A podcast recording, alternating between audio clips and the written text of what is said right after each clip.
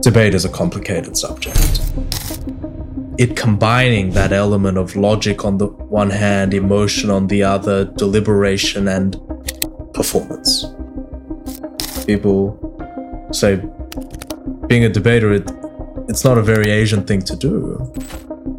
But I couldn't be a debater without that culture that says you try and hear what the other person is saying. You learn to listen before you speak. Actually, when you're blabbering on, putting all these ideas on the table, putting your name to various things, you're not always in a position of strength. Inilah Endgame.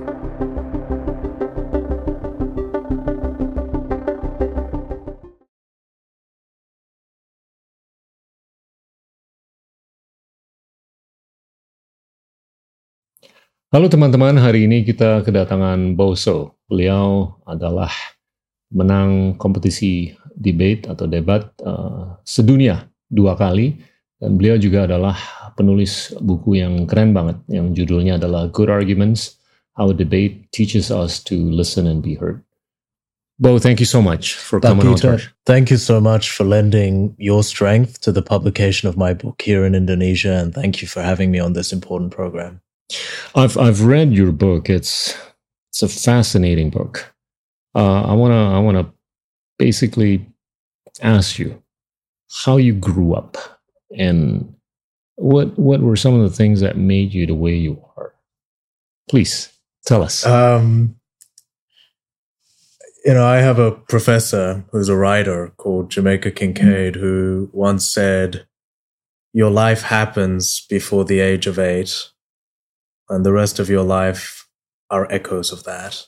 And for me, uh, I just make the cutoff because I think the defining experience of my life was the experience of migration. So I was born in South Korea and I was a pretty shy kid. And, uh, you know, the one thing about South Korea is there are a lot of Koreans there. and, uh, and I think I thought I could get through life by being one of a crowd, okay. by hiding, not standing out, doing my part, but skating under the radar. And when I moved to Australia, that became impossible. I was one of a handful of Asian kids at my school in my neighborhood. Um, I moved without speaking the English language, so my difference was embedded in speech. Every interaction with language had the potential to mark me out as an outsider. And there are a lot of interactions with language in, in the world. Even then, when I moved, I think I thought I could do the old thing of hiding my differences from others. Right. And the way in which I did that was by being very agreeable. Right? So I smiled and nodded, a distant kind of smile. And I kept most of my thoughts to myself. And I think the inevitability was that just wasn't going to work in this new country. I was going to have to find a way to talk about my differences, mm. to engage with the fact that I live in a community, in a neighborhood, in a society where I am not alike everybody else. And we're going to have to work out some way to make that a force for good rather than of bad. Mm. And the way I got started in doing that is my year five teacher promising me in primary school that on the debating team, something called the debating team, when one person spoke, no one else did. And that promise of silence, of attention, not in the ways that I was the same as everyone, but the ways in which I was different, that made me feel for the first time that I could raise my voice in the fullness of who I was and that included my differences, uh, as well as my similarities with others. So, it was an experience rooted in migration that ultimately said something about or that put me in closer contact with our situation as people, which is here we are on this plot of land with people who are not like us. And what do we do about that? What, what gave you the strength to go up there and start debating? Was it was it a a challenge that you needed to take on to prove something? Or it was just something that you became, you know, kind of like enamored with? I think certainly, uh, you know, never underestimate yeah. uh, the force of someone who's overcompensating for something. and uh, all those words, being enamored, obsessed, seems right to me. And it's rooted in the absence of something, the absence right. of a voice, right? The absence of real relationships and interaction and, and, um, real conversation. So I think in some ways I was striving to have something I didn't have. That was one driving motivation. But um, that point about what gave me the strength to do that, some of that was my family. Okay. Right. So, you know, I think something quite unusual happens when you migrate as a family, which is your relationship becomes a little more equal okay. with your parents. Um, hearing your father be called a racial epithet for the first time um, is like seeing, you know, a god take an arrow, and you and and these people who, you know, when you're eight, they seem like giants. They yeah. come down to earth. Yeah. And in my family, um, my parents spoke a lot better English than I did. But I quickly became more integrated into the society because yeah. I had friends, I had a school, I had um, soccer club, and so on. Right. And so we became a kind of unit. We were working things out together, and we had six pairs of three pairs of eyes, six individual eyes okay. with which to work out where we were. And so around the dinner table, it was it it at times felt like a conversation of equals. My perceptions of this society, my opinions about where we were headed as a family, seemed to carry some weight. Um, and so that sense that even though I was embarrassingly young, um, that here were these adults taking me seriously. Wow. Uh, I think that that meant an enormous deal to me. Would you would you regard that as as the overriding force that the family was supportive of your taking on this challenge? Would things have been different if they were not supportive? It certainly would have yeah. uh, been very different. Yeah. Um, and you know that that sense of not quite knowing where you are yeah. right? of you know you go to the supermarket for the first time and you don't know what the soup looks like. And so and and so you look around there's two other people who might know in your family. So you have to say does anybody know what the soup looks like? So that sense of uh interdependence yeah. and that sense that uh at the end of a day a day of real exploration, mm. trying things out, that you were coming back to uh, a safe space, yeah. a haven, at the least, uh, gave me a kind of oasis in which to replenish my strength. Yeah. But I think it did a lot more than that too. I think it raised my voice. It it made me feel um, accountable for the ideas yeah. that I was putting forward. Um, so uh, my family was certainly an indispensable part um, of my development. You talked about the roles of some of the teachers that encouraged you Talk about that. You know, I had a uh, one thing I came across since joining the debating team in Yeah. grade five um, was just a kind of a cast of coaches and Yeah. mentors and teachers and um, it's like the cast of a Victorian novel, you know. there are kind of slightly shifty ones, and there are the bombastic ones, and then there's the nurturing one who comes in right at the right time. And um, there's something about that community that it's so built on giving back, and the idea that your mentor could be someone your age or just a year above is not at all foreign.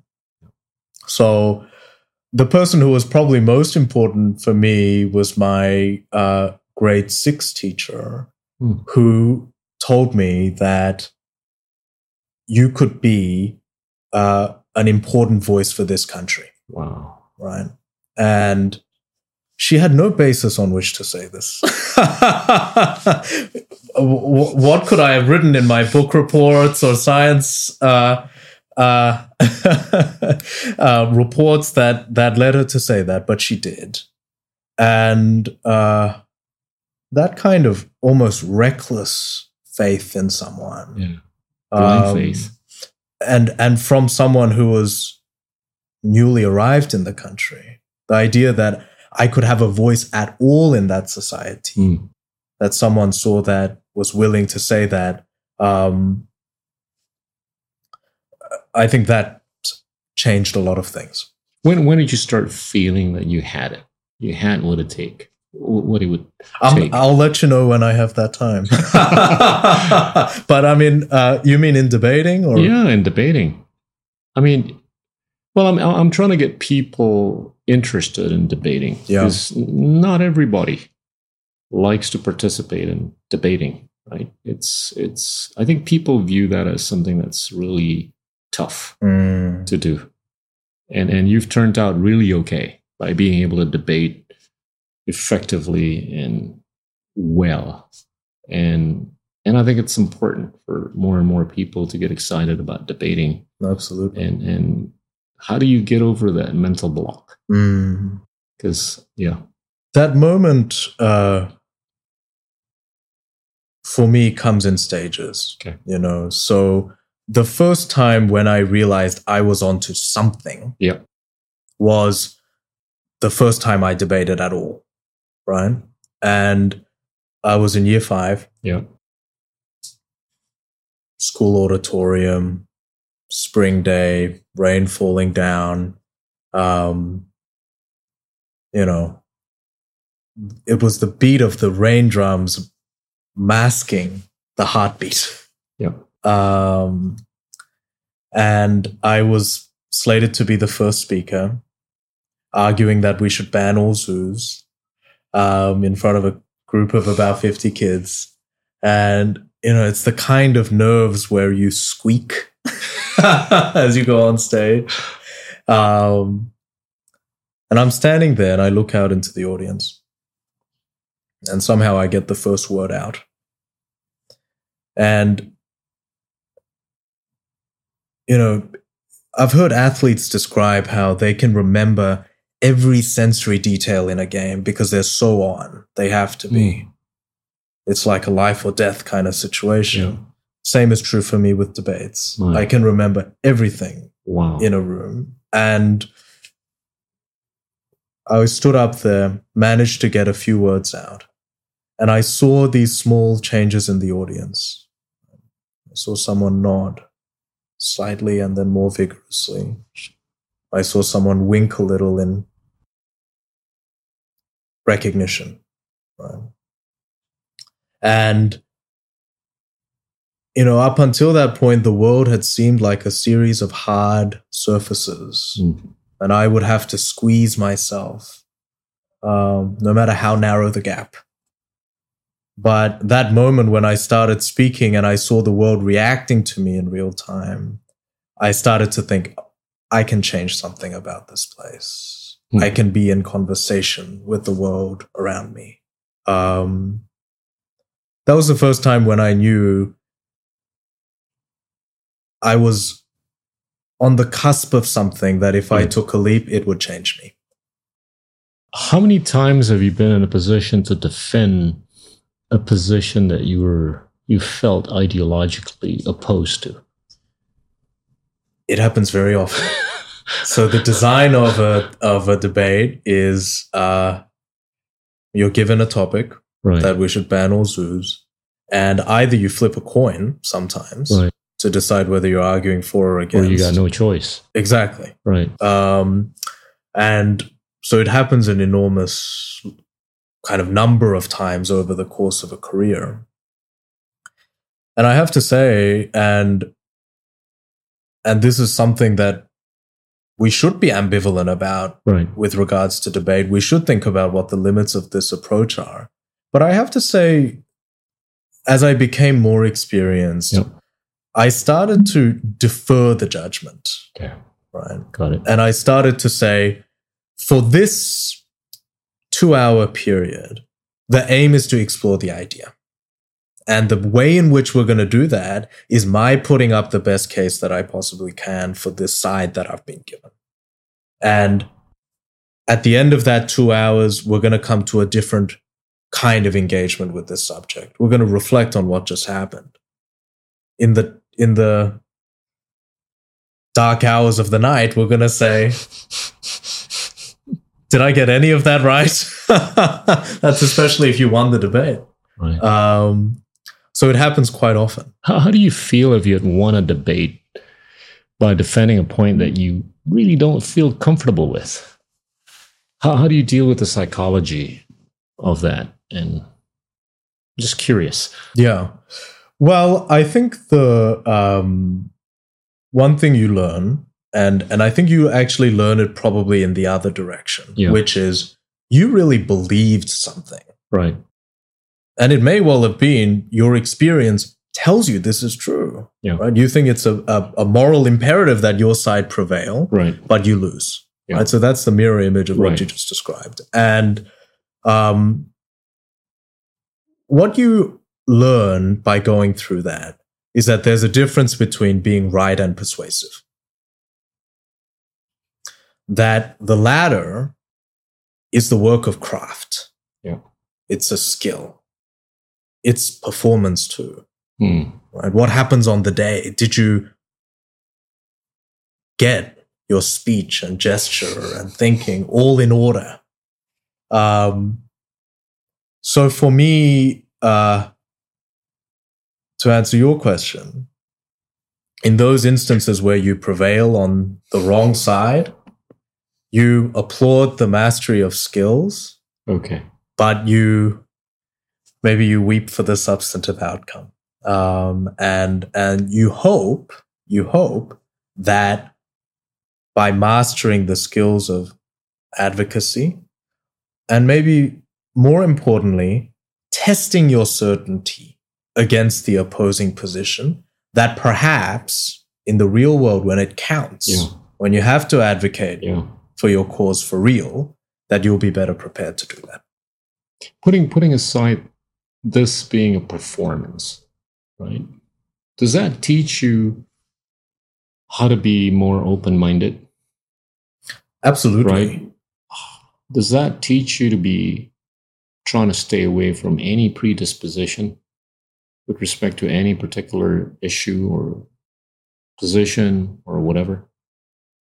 So I think the danger Yeah. that you've identified um, is you can be so open minded that your brain falls out. and I worry about that Yeah.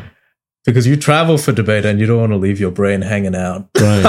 right. You travel all across the spectrum, right? That's right. Then you lose direction, That's right. right? I worry about it more as a theoretical possibility Okay. than what I've seen in practice. Right. So one thing I see in debating is, um, and actually it's easier for younger Yeah. people to do this. What I hear on the bus rides back from the competition, sometimes primary school students, is you know and you can see these students they they argue till they're red in the face It's kind of a terrifying thing when you see a, a primary school student go red in the face and you say, this kid gonna be all right. Um, what you hear on the bus ride back is one of the kids turn to their former opponent Mm. and say, you know, you had a good point there. And what that suggests to me is they found a new language, a different language Mm. than the one of debate for reflecting on the conversation that just Right. occurred. And so um, I think that switch is very important. And the danger that you've identified becomes uh, acute where we're just in the world of debate. Yeah. So it's right, I think, that we need to nuance our thinking by Yeah. considering the other side. That's how we give it a texture. That's how we cure blind spots. But if we're in the business of trying to be all seeing, judgment goes out the window. Right? Yeah. Clarity goes out the window. Conviction can go out the window too. Yeah. So, um, part of, I think, harnessing the power of debate for good thinking Yeah. and hopefully for good society is knowing its limits too. You've you've won a, you've won a world championship twice. That's awesome, right? It's it's so inspirational to many people around the world, and and I hope for that to be an inspiration to a lot of Indonesians or Southeast Asians. You talked uh, about a lot of things in the book. Uh, one one chapter you dedicated to, you know, how to deal with bullies talk about that. And, and I want to take you to a different place after this Sure. because we're, we're witnessing so much bullying in in at, at many levels, right? Yeah. So I love uh, actually um, the proximity of those two things in your question Yeah. the victory and then the bullies. and that's actually uh, how the chapter is structured too. Yeah. Because for me, the great um, height of my debating career was in January 2016 Yeah. when I won the World Universities Championships for Harvard.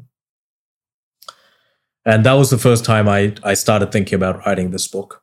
And it would have been a kind of triumphant, instructional, this is how you ascend uh, this mountain called debate.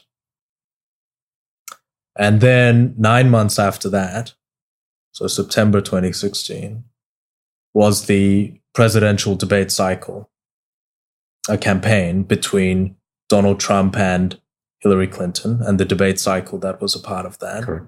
And if viewers think about that election, I bet one image they might conjure up very quickly are the debates. Mm. Because the debates were not only a symbol for the polarization and division that had set in in that mm. country, but I think it became a instrument for those divisions to become more pronounced, Yeah. more entrenched. And so it felt like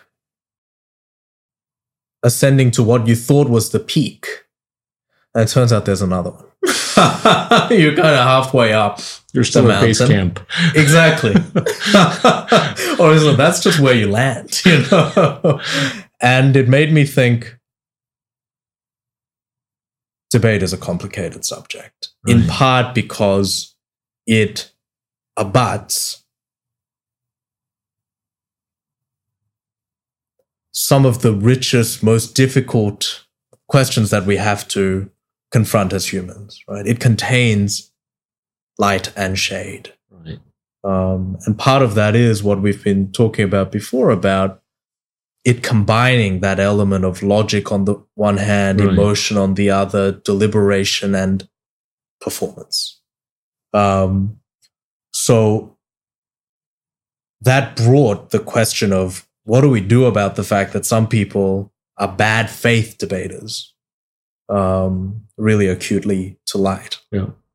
And the two uh, answers that I came to was first of all, um, to a fault, the answer of debate says there's a technique to this, Mm. right? We can identify uh, an underlying physics of bad disagreement as we can good disagreement. The subject matter changes, but the dynamics, we can isolate a few of them. So, yeah. one very practical um, tip that a lot of debaters are taught is there are different kinds of bad debaters, and one of them is someone called the Wrangler who uh, says no to everything um, and can I come know up. Some people are like that. I'm sure you.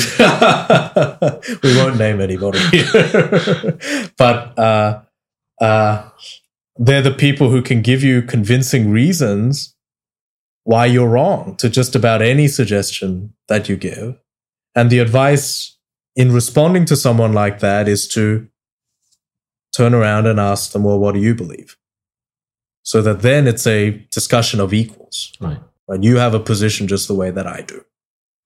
So the first set of answers is about how do we counteract mm. these moves um, as a matter of technique and strategy. But the second, which I think opens up um, in the structure of the book, opens up into questions of society. Right. And in my thinking, opens up to um, especially to the political challenges that we're facing at present, yeah. which is how do we restore what can too often be a brawl? Mm. How can we bring debate back in yeah. that context? What's, you know, you come out to me as somebody who's non confrontational, right? That seems to be one of the secrets as to why you're a successful debater because any such time when somebody comes out superimposing, confrontational, it just it's just not going to work right? And i've i've seen lots of people who have who've claimed to be good debaters. Mm. but they're not like you. You know and and you you talked in the book about how to get somebody to not necessarily agree with you, but disagree in a cool way with you. Mm. Right? That's that's challenging, man. Mm. I mean, that just shows a lot more realism about what's happening in the world mm. because it's it's near impossible to get everybody to agree with your position. Mm. Right? But I think it's a lot more possible to get people to disagree with you in a good way. Mm-hmm. Right? And with the kinds of complexities that we're faced in the world right now, your style, I think, is more suitable to world peace. right? For the Zen.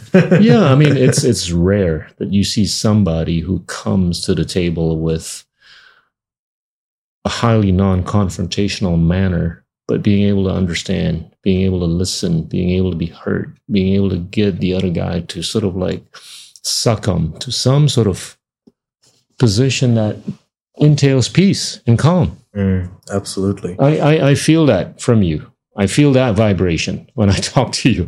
I appreciate that. You know, and, and I'm sure that's happened to a lot of people. Explain the science of that. Is it more art or science? For a start, it's biography. Okay. Um, okay. For a start, it's biography, and uh, it comes from the experience of being an outsider, yeah. of being very comfortable in the position on yeah. the periphery, yeah. where you learn to listen before you speak. There's a cultural dimension to that too. You know, people say being a debater, it, it's not a very Asian thing to do. Yeah. And uh, ain't that the truth? and uh, you know, but I couldn't be a debater without that culture. Right? That culture that says you try and hear what the other person is saying. Um, so I think that's the start of it. Yeah.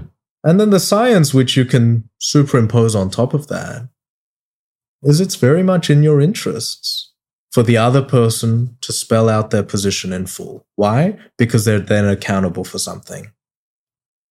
And very few people have their position fully worked out. So when you see the whole thing and you ask them, Are you done? You see the whole thing. You can see the ways in which it falls apart. So, um, I think that's the science of it. That actually, when you're blabbering on, putting all these ideas on the table, putting your name to various things, um, you're not always in a position of strength. You know, how do you see your skill or your your mastery of this art and science being applicable to the remedy of what we're witnessing mm. in the social media space, right? Where you've got the amplification of the two differing echo chambers mm. that don't seem to be able to communicate with each mm. other and how uglier it's gotten mm. in the last few years by way of equating democracy with algorithmic amplification. I, I, I intuitively I yeah. feel and I think that I think your skill set is something that could be an antidote mm. to this, as to get these two opposing sides that do not want to communicate to each other to at least start mm melting. Mm-hmm. I mean, I'd be very eager to get your thoughts on that on that yeah. question too. But I'll offer um, two yeah. ideas here, and both are, uh, I think, just getting us to understand with more clarity the problem that we're dealing with. Yeah. One, I think, is that so much of social media in particular is built on an architecture of gratification right? It's around finding a group of people who amplify our existing biases and positions so that we uh, become more extreme, right? Right. Um, we double down rather than hearing opposing views. But it's a cheap kind of gratification, and we know it doesn't satisfy us. Yeah. Because we wouldn't be addicted to it if if it did satisfy us in a deeply meaningful way. Um, it's a kind of a diet coke. Right? There's no nutrition. um, it's a sweetener, and my hope is, and it, it requires some activation energy, which is the hard part. But my hope is that the deeper rewards of conversing with people you disagree with, of discovering new horizons, right? Of possibilities that way, of having to trust the other person, mm. to bear yourself in your difference, right? And have that rewarded as it often is, it, as it was for me. My hope is that that kind of deeper satisfaction um, will realize that's more nourishing than the sweeteners. So that's one part of it.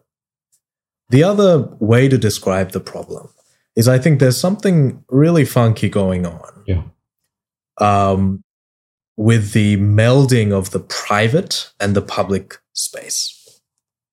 And now with social media, uh, it's become so easy for people to imagine themselves public figures and there are advantages to celebrity, of course, but there are downsides that you would not want to shoulder. Imagine if every thought you had, every interaction you had, you had to cast as though you were being broadcast on media, right? Um, and so for me, a big part of uh, reclaiming conversation in the 21st century is recreating the realm of the private. The private where we can make mistakes, mm. where we can be quicker to forgive, mm. where our statements are not representative of a clan. Yeah. Um, and so for me, I haven't quite worked out, right, what a social media system, what an internet that maintains that level of privacy or creates that might look like. And until that moment, um, the analog option yeah. of switching off, of having those conversations and feeling the freedom Yeah. in that private space again, I think that's one path forward. What do you think on How, the how possible though is that? I mean, Yeah. p- profits are the biggest motivator, right? For anybody that's involved in the creation of this private space. And I just don't see how the technologist being able to submit Mm, to the idea of whatever you're suggesting, right? Because at the end of the day, they're chasing the clicks, yeah, right? They're chasing whatever. that's quite true. I mean, I, I, uh, my advocacy is in the main for face to face conversation. Yeah. right?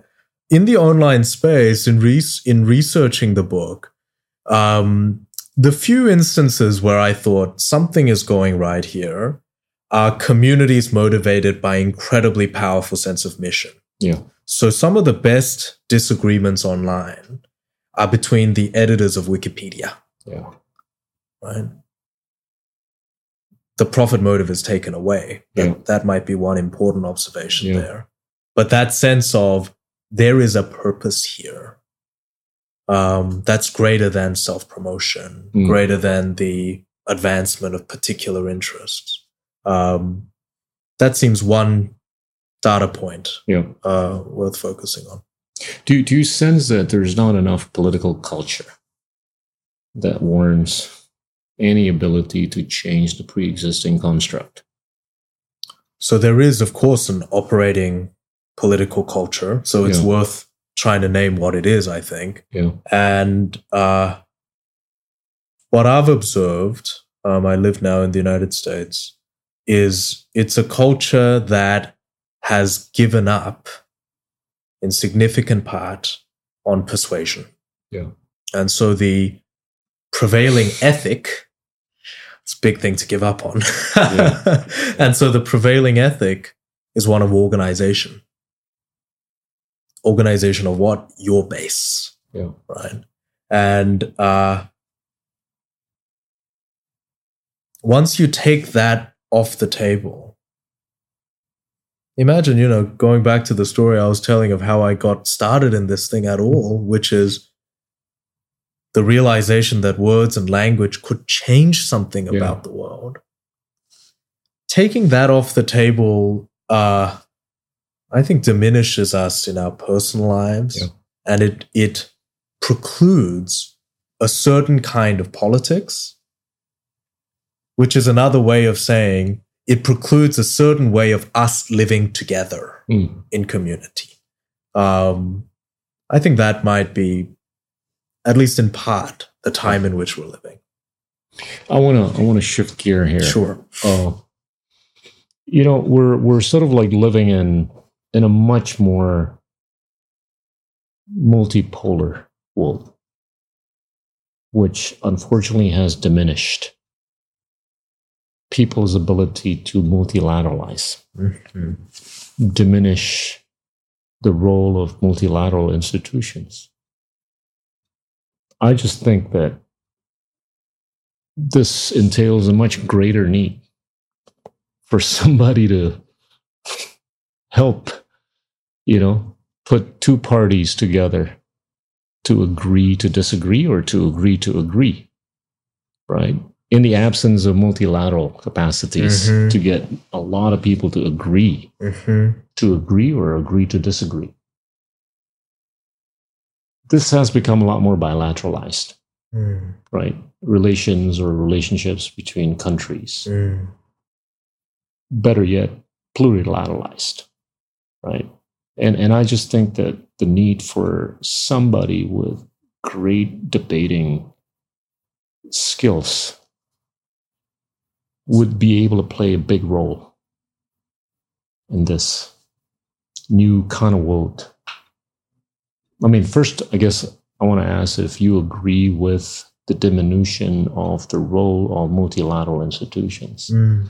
If you did agree, then I think, or would you agree that the role for somebody with great debating skills, Mm. you know, would be real in bridging between countries or amongst few countries? Mm. This is an area on which I have to defer to you, right? And and your um, significant experience working with these organizations. it's not a comment on age. uh, but uh, so you're describing a change at a kind of a high level, right, Yeah. of the relationship between nations. And there's an interesting mirror image that I see of the change that's happening within countries too, which is um, at this time that seems post the height of optimism about what the United Nations could be. Um, actually, nations within themselves look a lot more like the United Nations than they did in years past. They're becoming a lot more uh, internally diverse, Yeah, um, whether it be through commerce or the or the, the movement of people. yeah, Um, you know, I I said the the defining moment of my life was the moment of immigration, yeah, and it seems more and more that we all live as migrants. yeah. We all live on That so borders. true. And we all live uh, learning multiple languages. If not actual languages, then the cultural language of how we talk to one another. Yeah, Right. And so, um, both because of the geopolitical trends that you've described, but also that maybe the figure of the 21st century is someone like the migrant, the border walker, I agree. um, that question of how do we make our differences work for us rather than against us? What are the skills that are going to help us do that? Um, I think that challenge becomes more acute. That's that's really interesting. You know, with with the kind of exponential evolution that we're going through, call it AI, Mm-hmm. call it genomics, Mm-hmm. call it geopolitics. Things are quite exponential, right? Mm. The way they're changing. It sort of like forces or pushes people to think more like migrants. Because you got to be able to emigrate from Wow. one place to another, right?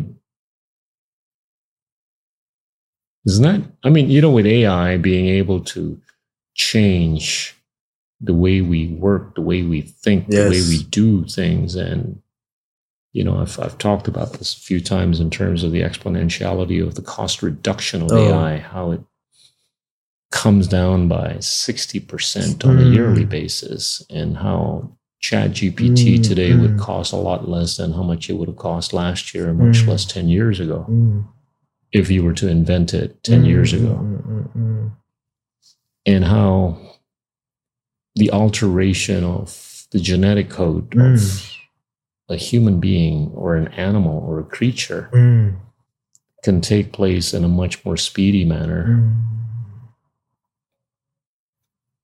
It's it's the kind of dynamic that I think requires people to just be a bit of a migrant. Oh, that's so interesting. I mean, I mean, you know, the the story that came to mind as I was listening to you just now is the story of Exodus, Yeah. Right? Yeah. And and uh, you know, my family are um, relatively privileged. We're economic migrants, parents moving for opportunity. But for a young kid, it feels like being forced out. Yeah. and you're in this new world, you have some tools that you brought with you that feel increasingly limited. And the question is, how do we make the most of this? And that experience of migrating as a civilization into the unknown, it can feel like a kind of exodus. The old world Yeah. can no longer exist, right? So, Mm. what do we do in the new one? And uh, that can be a terrifying thing. Yeah. But the one possibility, and actually the reason why your description sounded hopeful to me, is those are the times when cultures invent themselves anew. Yeah. And debate has a big role to play in that. Yeah.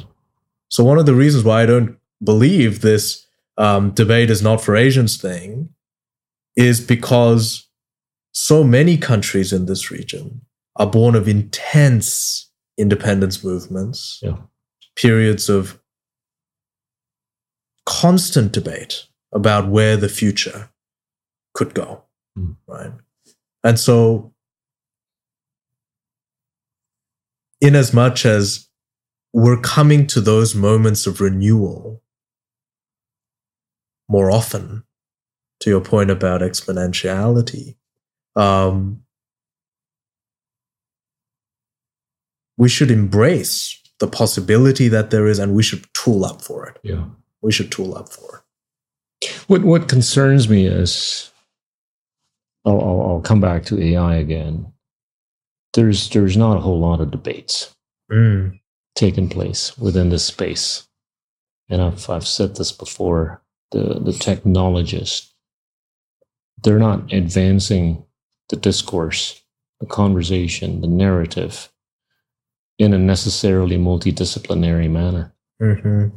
They're pushing ahead just by themselves Mm-hmm. with some degree of arrogance without involving, roping in the people of culture, people of philosophy, people of environment, people of economics, people of spirituality, and all that. When there should have actually been a discussion, a conversation, a discourse, or a Mm. debate, right, as to how you can actually progress this narrative so that there's wisdom Mm-hmm. Mm-hmm. without these, I think there's a risk of not pushing the narrative in a judicious manner. Oh.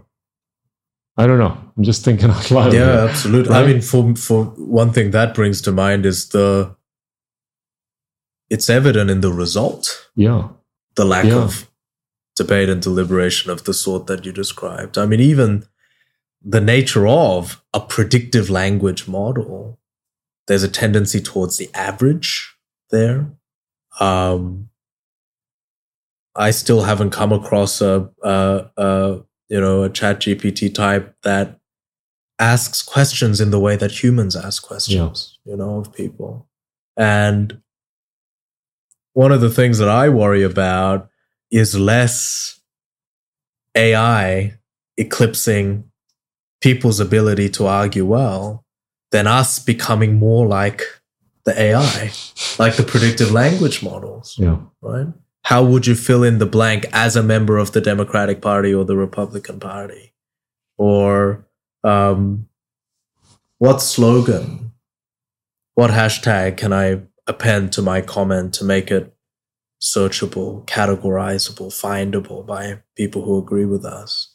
So for me, um, just as it's, it's important to have that kind of deliberation in the creation of technologies, it seems important for me that we try and maintain the human moat around what may be the greatest technologies of our civilization, which is the power of speech, argument, the knowledge that we've built um, for talking to one another, of making the content of our minds legible to the other, and for us to travel with that. Now, it's not a mockery that it's not being debated, right? Stuff like that should have been debated, yeah, right? About how to progress that I think in, that's in a right. better way. I think that's right. And also it it I mean it it speaks to the other part um of the political arrangement Correct. And the economic arrangement, which is there are debates about this stuff among the general population. There are lots of concerns that people are raising. But the fact that so much of this technology is in the hands of the very few who are not accountable right, to the to the um, to to the people raising these concerns, um, that's inseparable, right? So just as it's important to teach people the skills of debate, yeah. to encourage debate. Um, it's important too to think about a political arrangement that allows those debates to make a difference. Yeah. You're now studying law. What what sort of a future are you envisioning with what you're doing and what, what you've done? This is this is where we start talking about the end game. Yeah. You know, towards 2045, which is yeah. the year that I like to use for purposes of Indonesia or Southeast Asia. Yeah. What what what are you doing now, and what are you going to do with whatever you're doing?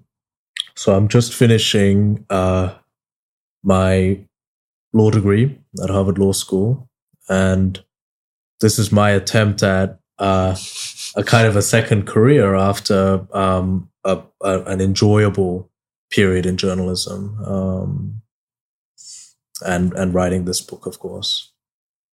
I think the thread line in all that and the project that I've adopted as my own is the one we've been discussing, I think, this time, which is how do we create a world that's down at the level of what we do every day as citizens? It's at the level of the political arrangements that we've just touched on, where we can make our differences work for us rather than against us.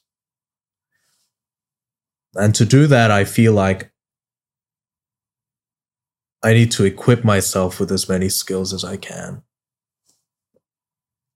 Journalism, the ability to find out information, to present stories, to participate in the public conversation. That seemed like one important skill. Debate, of course, um, was perhaps so far the defining experience that I've had. Um, and now law feels like a different language of disagreement, right? a strong tradition, a vocation, um, and another way at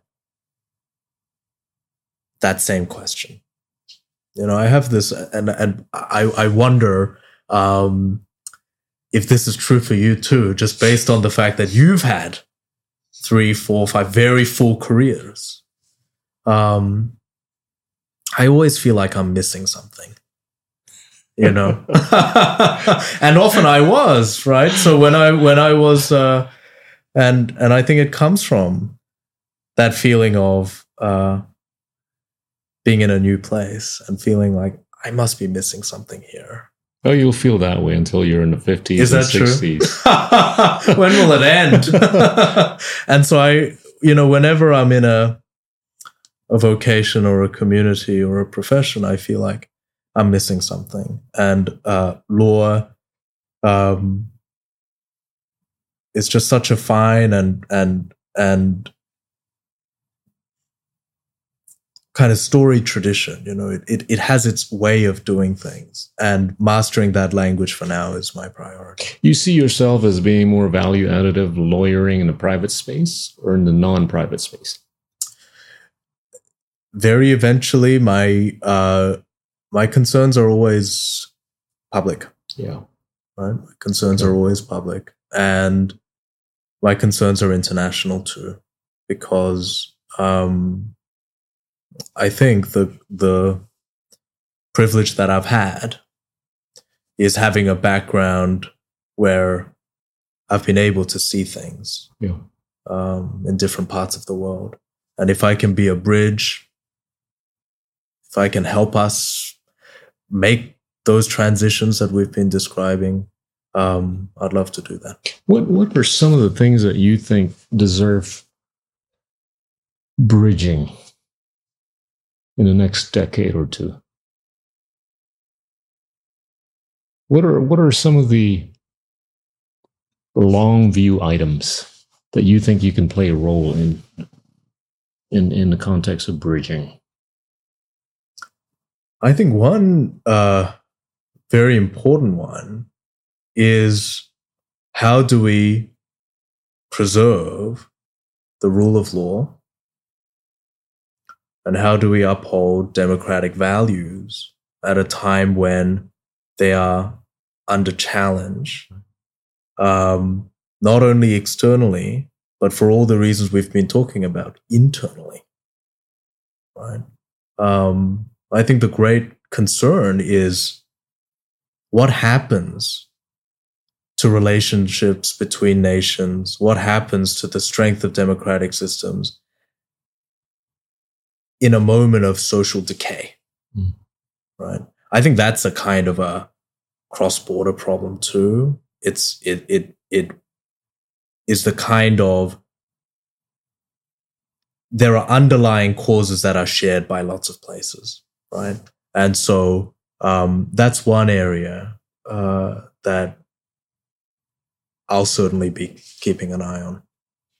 How, how do you see democracies sort of like going into recession as of late? And and I would I would even argue that the recession of democracies in many places around the world could be attributable to the less optimal intersection between power and talent.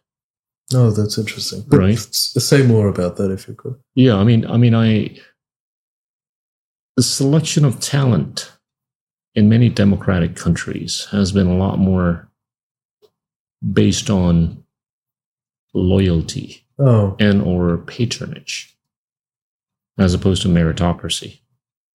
Uh, you, I think you can uphold democratic values if you have the proper intersection between power and talent, mm-hmm. and if you can recruit talent a lot more based on meritocracy. But we're seeing symptoms in many places that are supposedly demo, you know, democracies. They're not doing that.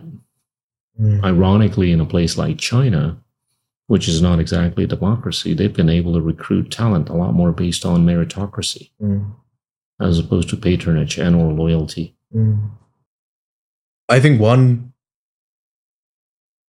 part of that um, is just the growth in economic inequality too. Yeah. Right. So I'm with um, you. I'm with you. So how do we constrain the natural tendencies of capitalism mm. so that not not just for economic reasons but for all these reasons that we're describing right you're right it's about the people and um, how we assign people roles in society how we assign positions of leadership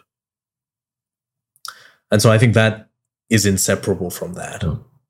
and i guess to you know bring it back to my project um,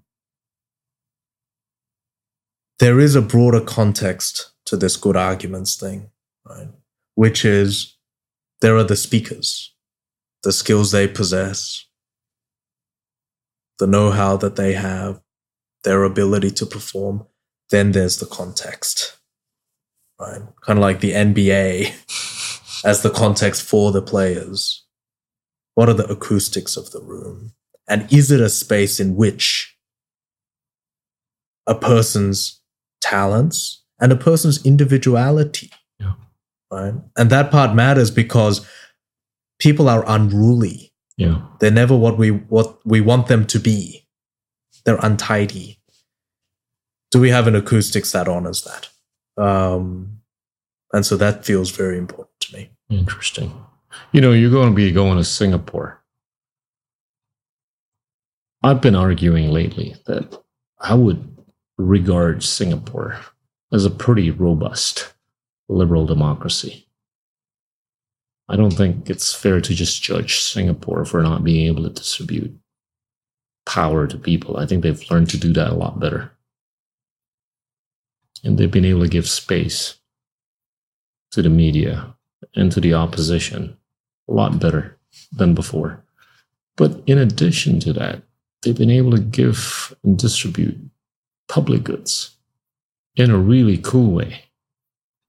You know, I've, I've been saying welfare, healthcare, education, intellect, integrity, moral value, social value, and all that good stuff. It's predominantly because of their ability to make sure that talent is recruited on the basis of meritocracy, mm. not necessarily patronage and or loyalty. Mm. I'm just curious what your, your views are with respect to Singapore potentially being regarded as a robust, you know, liberal democracy. I don't know nearly enough um, okay. about Singapore um, as I'd like to and as I should. But um, you know, the two things that I would say is first of all, I came to Jakarta in part, and I'm going to Singapore in part because I think the world has something to learn from this region on some of the questions we've been talking about. How do we manage this level of diversity? Yeah. How do we create a nation yeah. a community, a direction from that diversity, from that position of right. paying respect to the differences that we contain. Mm. Right. So, um, you know, some of the complexities um, of the diversity that I see in the United States seems to pale in the complexity to what I see here. And I have to think there's all this knowledge accumulated mm. about how we best do that. So I would put Singapore into that category of countries managing these issues that we have to try and deal with. The second is um, so Lee Kuan Yew was a debater, right? Hell of a debater. Hell of a debater. And it was important for me to see uh, this person with whom I have, you know, many differences of, of views, um, parry with Western journalists. Um, and, you know, and parry is a generous word, right? And you could just see the force of intellect. You could see the comfort in argument. You could see how he brought everyone to a position of parity, and then it became not parity. um, that sense of experience given voice. Yeah. Um, that seemed to be rooted in a certain view of ambition. Um, an ambition that was not self regarding, but was about a group. Yeah. And eventually a nation. Yeah. Um, I think that's something we can learn from. He was never interested in immortalizing mm. himself. It's always about the institution. It's rare to find anybody mm. that be keen on immortalizing the institution as opposed to the person itself. That's right. So let me, so if we can, to go back to the question about the kind of bridging that's mm. going to have to happen, what's your view on that in the next 20, 30 years? I think it's going to be very challenging. Yeah. Realistically speaking by way of the ever expanding gap between the two echo chambers within a village, yeah, within a zip code, within an island, within a country, much less within the globe. Number two, the overriding interest of the entrepreneurs mm-hmm. in possession of the technology, mm. in pursuit of massive profitability being in a position to basically manage the relevant regulatory stakeholders, right? At the expense of, you know, the average people's ability mm. to advance the necessary narrative to bring about the whole village in a collaborative, cooperative, coherent manner. I'm not saying it's an impossibility, mm. but I think it's going to be challenging to try to bridge, you know, between two opposing sides or two diverse sides or two different sides. Mm-hmm. So I hope I'm wrong. I hope you are too. yeah. So that was the first long view item, right? That you're yeah. keen on working on. Mm. What's the second long view item that you're keen on working on? The first one, if I succeed, will be an armful. it will be an armful. And I don't know on the best of days whether I can make a contribution to it, though I have though I hope I can. Right. Yeah. The second um probably is I hope I can learn enough, hopefully on that subject, but it, it can be on others, that I can pass it on to others. Um, so my writing this book is rooted in a love of teaching. Yeah. And um and my and the joy of having written it. Yeah. Is that uh I felt I had enough ideas to sustain the length of the book. I don't feel like I can say that about the next book I'll write for now. I haven't had enough life yet. Yeah. But I felt that to that in that moment I felt I had. Um, so I hope to It's it's a beautiful book. Thank you. You know, some parts of the book resonate personally to what I've gone through. I mean, it's I, I grew up a little bit like the way you did. You Is know, I right? went to a foreign country, not knowing how to speak English. At the age of thirteen, you yeah, were at eight. Course. of course, you know, I it was a struggle just to climatize, to acclimate, and yeah, just to be able to survive. It's a book of survival. It's a book of success. You know. I appreciate that, and and um, and it's a source of hope for me that you had those experiences. Yeah. And you made these contributions as a kind of bridger. Yeah. And a teacher too. Final question. Sure. What is there anything that you would have done differently? The thing I wonder about, um, and I think I'll wrestle with it for the rest of my life, is the periods where I feel most large and in some ways most like myself is when I'm moving um, and when I'm being thrust into a new place and having to improvise, yeah. listen, talk back a bit, see if you can find a rhythm. Um, but I'm I'm seeing now, you know, with with a lot of my friends starting their families and so on, that there are some unique rewards to staying put right? Um, it almost feels like uh, the other side of the moon. I haven't been there, and so uh, it's not that I I I don't know enough to say I would have chosen that. Um, and in, and in some ways, I I haven't lived enough that those trade offs were most stark. They haven't been as stark as they might have been, as they may be in the future. Um, but that's what I'm wrestling with at the moment. Wow. Sounds good. All the very best, man, to you. Thank you so much. Thank yeah. you for thank you for this conversation. It yeah. was a joy. And, and I hope you come back to Indonesia. I appreciate that. Yeah, thank you. You got lots of fans here. yeah. Thank you. Teman-teman itulah Bo Seo, penulis yang keren banget. dan ahli debat. Terima kasih banyak. Inilah Endgame.